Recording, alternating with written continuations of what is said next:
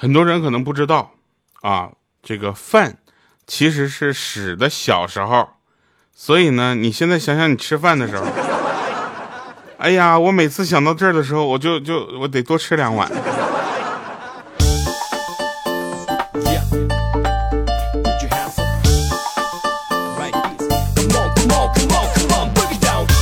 你的快乐我负责，欢迎各位收听喜马拉雅 APP 为您带来的老牌娱乐节目，非常不着调。我是特别正直、羞涩、腼腆的调调。有没有？今天开场我们开始不一样了哈，就是每个人嘛都会给我一些创作的动力哈。就是上期节目呢，大家给我的留言简直了，我的我看完之后我就老泪两行，你知道吗？上一期节目大部分留言都是调最棒啊，争取一天一更新，不够听的啊。还有说什么等着你的一万七呢？这对我。然后还有这睡不着的我又来了，我 奇怪了啊！然后呢，六点一线，他给我留言说前几天听节目有一集结尾的歌很好听，找出来单曲循环听了好几天哈。就是我沉迷于夜晚的星星，旋律很美，歌词写的也不错。这首歌我们是呃非常喜欢，就是在现场演唱的一首民谣歌曲啊。然后主要是因为这首歌好唱。好了，来来来，我们继续啊，继续。然后，呃，有一位朋友给我留言啊，他叫好运连连接青鹏，他说记得以前听节目呢，就是评论还很多很多的时候啊，经常有小姐妹留言说怀孕了，一直在听，怀疑会不会孩子一出来就哟哈哈。然后当时我还寻思，我怀孕的时候也会没事听调调，结果怀孕的时候我就在考研，一直在听网课。我你也是。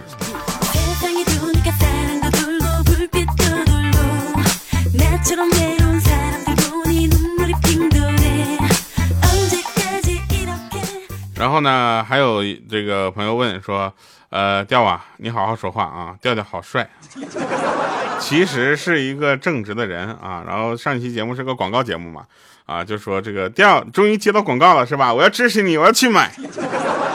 后来一听啊，听完了之后，调我可能现在还不太需要这个东西。来吧，开始我们今天的节目啊！其实呢，我是一个就是啊，没有那么多就是就是怎么说呢，就要求的人，对吧？所以呢，大家都留个言行不行？我们说说灵动岛哈。那最近 iPhone 十四 Pro Max 已经就是怎么说呢？就是哎呀，就是卖的不错啊，咱也不能说太好，对吧？毕竟先有华为后有天啊，四 G 手机卖九千嘛。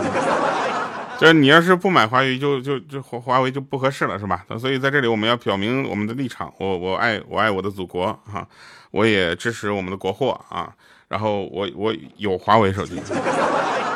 来吧，那我们就说说说这个苹果这个灵动岛啊，就是灵动岛的出现，其实有几种观点，大家有没有发现啊？一种呢，就是灵动岛也没啥厉害的呀，对不对？就是 UI 做了一个动画呗。第二种呢，就是灵动岛安卓也可以做到了呀，是吧？这也有很多人就拿安卓手机来给我们显示它那个安卓也也也有这个东西。然后第三个呢，就是灵动岛的出现是苹果安卓化的安安安卓化的表现。啊，然后这个我怎么说呢？我保留一下意见吧。那你你看看，真正安卓化的表现应该是那个锁屏嘛。好了，那第四个他就说这就这，苹果十四 Pro Max 也没啥了不起的呀。但是大家都忘了啊，你们在在在讨论这些事情的时候，它的前提条件就是，如果苹果做的真的不好呢，它手机做的真不好，就不会有这么多人去讨论这个东西了，对不对？就比如说啊，前两天呢，某国产手机发布了一个这个新机啊，不是我们知道的 vivo、oppo、华为这个一加和这些，你们还能想到啥吗？对吧？没有关注，是不是？这就能理解了，对不对？所以，呃，就预言一下，咱们下一次这个安卓的这个各个手机，尤其旗舰啊，它更新的方向，应该就会出类似灵动岛这样的这个动画效果。我是不是说错了？这个东西不叫灵动岛，就是苹果呢，行不行呢？就看小米超不超，对吧？就呃，我们都知道这个呃，小米当时就是苹果一发新机，小米肯定过两天就发，然后就有很多东西都很像。你们想想啊，小几小米这几年它就没有超苹果，说明什么？那说明这几年苹果确实不太行了。对吧？然后就像充电头啊、耳机孔啊，它苹果一取消，所有的厂商都开始取消了。咱也不知道为什么，咱不能说抄袭吧，只能说就跟着大趋势走，对吧？所以这个看这方面，那苹果还是在引领各个厂商更新的方向，这个大家就知道了，是吧？苹果依然很强，我们得承认它强，你知道吧？就比如说，如果它不强的话，那至于我到现在我都抢不到吗？我真的。该吐槽吐槽，该夸得夸，对不对？那苹果那手机信号，我真的是谢谢。那真那还没有小灵通信号好。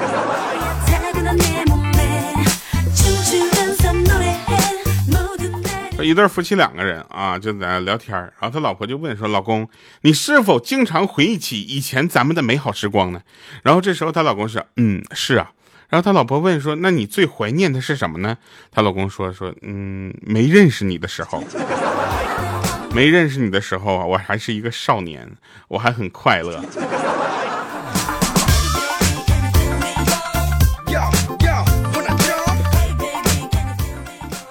就是你想想啊，有的时候呢，你就会跟别人在聊一些事情，尤其你给给别人出主意的时候，真的你会非常来气，你知道吗？就给你出那么好的主意，你不用，现在想用晚了啊，已经过去这么久了，都变成馊主意了。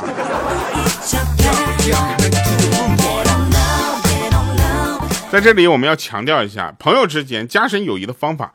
男人就一起干过坏事儿啊，女人呢就一起说过别人坏话，是吧？男女之间呢，加深友谊的方法就是干着坏事儿，说着别人的坏话。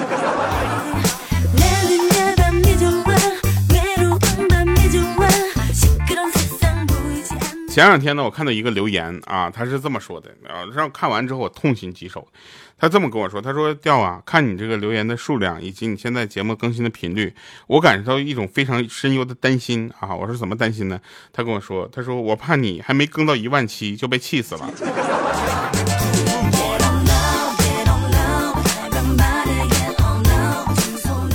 好了，我们来说一下世界上最具反侦查能力的生物是谁？是丈母娘。你知道吗？你你随便把闺女一藏，愣是让你找上好几年没找到，对吧？哪怕你是柯南，是吧？你想想啊，这么多年，总有一件事不明白，是吧？就为什么小明一听就是小朋友，小张、小王之类的，一听就是大人，对吧？而小李是一听就是司机。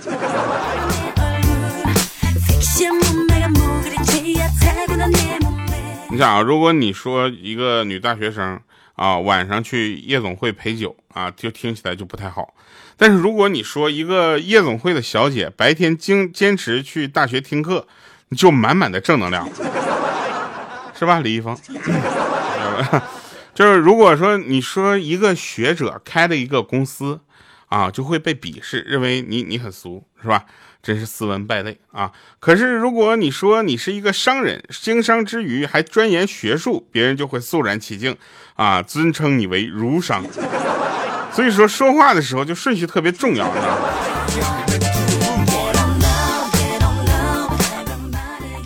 就大家不要看到一些公告，李某某三十几岁就觉得是我，我不够格，你知道吗？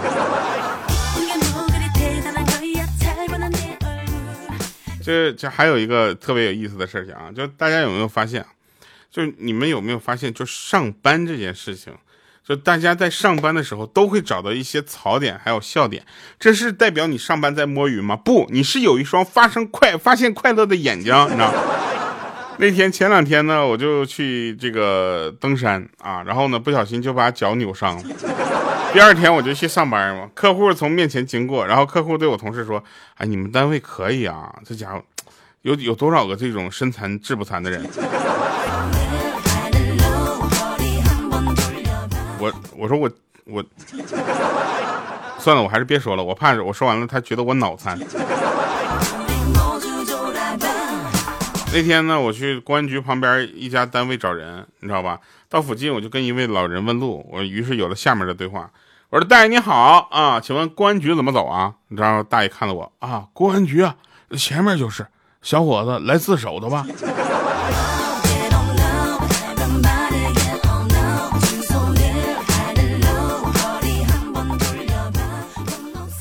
我有的时候呢，工作呢需要用到尺子啊。有一次干活，突然想上厕所小便去，我就拿着尺子上卫生间了。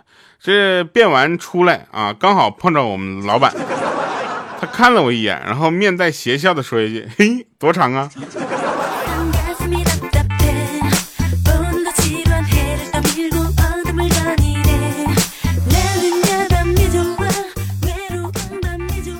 晚饭老妈做茄子啊，我嘟着嘴说：“我说你不知道我从来不吃茄子吗？”老妈说：“那耳光吃不吃？”我说：“嗯，我吃饭吧，吃饭。耳光怎么听着这么眼熟耳熟呢？哦，对了，我有一首新歌叫《耳光》，大家可以去搜一下啊，大概是这么唱的：你的转身像一记无情毒辣的耳光。你知道不？这这三连音我练了多久啊？我发现呢，就很多时候呢，就是录节目的时候，你要首先自己要快乐起来。你要不快乐的时候吧，你就怎么也不快乐。比如说现在我，我现在不是很快乐的主要原因，是因为呢，用笔记本录节目啊，就显得这个屏幕有点小啊，那个字儿也有点小。我现在觉得我那个眼睛都要瞎了，你知道吗？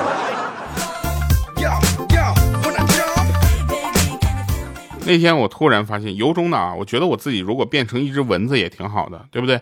走到哪儿都有人为我鼓掌。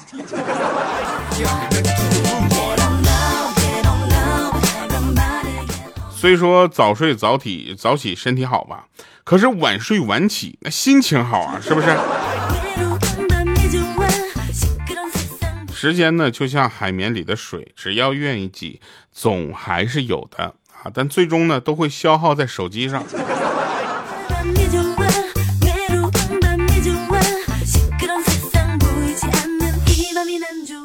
昨天中午回家啊，见了一个小孩端着饭碗搁那吃的正香，我走过去，我说孩子，你那个碗底儿怎么漏了呢？结果那熊孩子直接把碗倒过来看，说没漏啊。不说了，我得赶紧走了，他爸在那瞪我呢。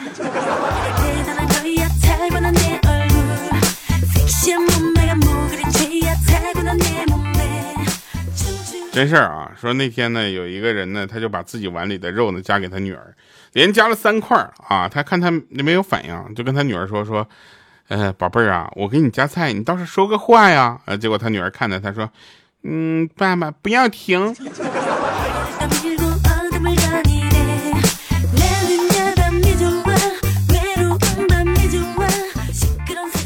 就就真事儿。说儿子呢，把考试成绩单带回家，他老爸看了之后呢，大失所望，指着成绩单说：“瞧这分数，你得想想办法呀，对不对？”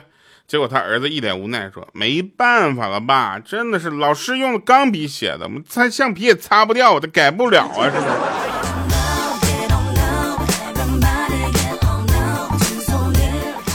还是刚开始节目开始的那对夫妻俩啊，其中呢，他老婆就说了：“说你看那谁谁谁。”啊，又高又帅气又好又能挣钱又疼老婆的，会炒的一手好菜还爱干净。再看看你，啊！结果她老公听完了之后一脸陶醉，说：“那你问问他喜欢男的不？”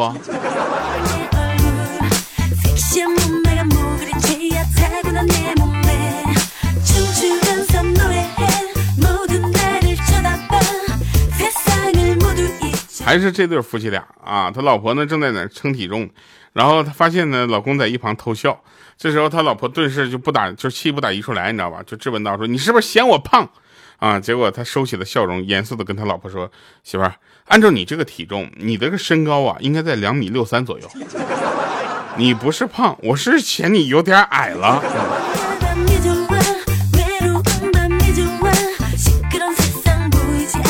这两天呢，我刮胡子总是发现我脸上呢有刮胡刀留下的小伤口，我以为是因为这个刮胡刀太锋利了啊，其实不是，原因还是在我自己啊，是因为我的脸皮儿太薄了。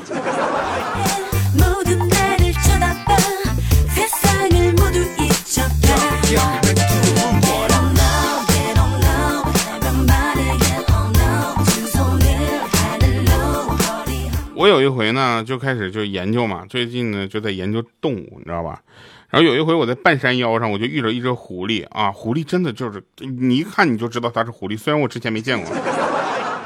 然后心血来潮，远远的冲他大喊一声：“我说，妖孽，还不快快现出原形啊！”结果他愣了一下，突然开口说话了，说：“这本来就是我原形啊。”我去！我当时听完，我哎呀，我去，有妖怪呀！我撒丫子就跑了。那狐狸在后面一边跑还边叫呢，说哪儿啊哪儿啊哪儿有妖怪？别丢下我，吓死我了！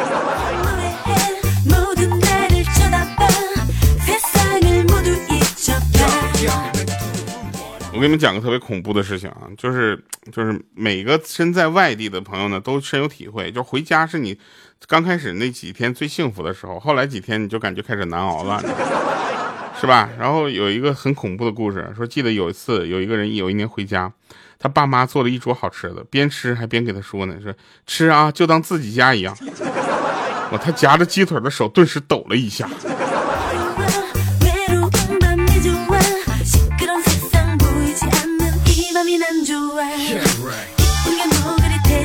昨天晚上做梦啊，梦着一群人就就被他们给我打了啊，打的特别的严重，然后就给我吓醒。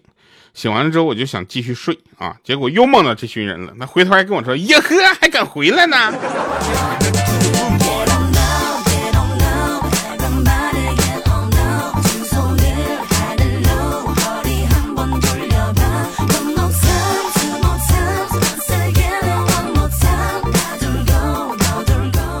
我问个事儿啊，就是如果说有一天我走路的时候脚被一个暗钉给扎了，然后我就怕这个就有问题，我上医院处理，就给我打了一张打了一针破伤风，然后我第二天在同样的位置，你甭管是不是同一颗钉子吧，他又给我扎了，请问我还需要再打一针吗？还是昨天那针管今天啊？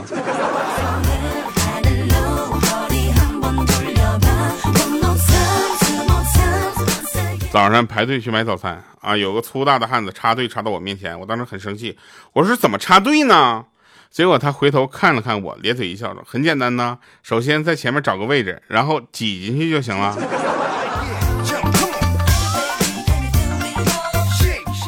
说有一个就古代啊，有一个女的被他爸安排进当这个贵妃去了啊，这个安排进这个紫禁城。然后这个时候呢，他爸这临走之前总得嘱咐他几句啊。他这个姑娘有点虎啊，然后就说：“姑娘啊，我跟你说一句，就说一句，咱家呀只有一块免死金牌。”啊，这姑娘想的，当时想啊，懂了，咱家还有一块免死金牌呢。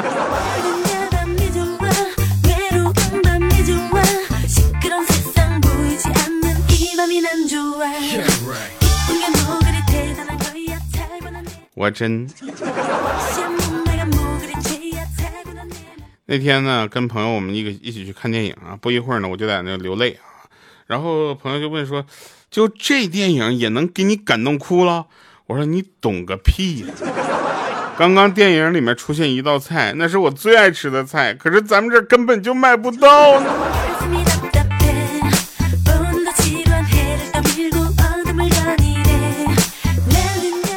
于吃货而言，没有什么是碗救不了的，对吧？那天我洗衣服，想舀一勺那个洗衣粉洗衣服的，结果一走神儿送嘴里去了，导致那天晚上我说话嘴里都吐泡泡。我呢是个很有原则的人，我的原则就是好吃的在哪里，我就在哪里，这就是我的原则。哎，纯粹的吃货生病了只看中医，你知道吗？为什么呢？因为西药呢一口就没了，中医呢中药可以多喝两口。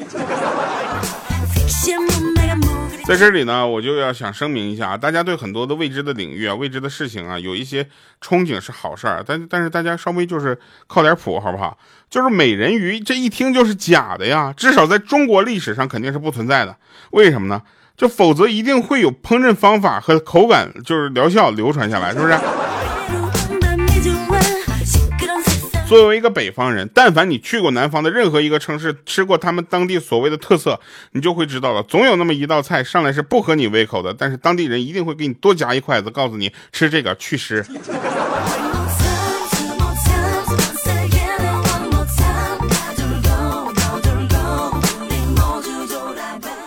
说到这儿，龙是真的假的？好像也没有听说过龙的烹饪方法。对于一个吃货来说吧，就是没吃过这三个字代表了无限的委屈，肯定不好吃这五个字成功掩饰了吃不起的尴尬，而简单的一句你吃过吗，则表达出内心无限的向往。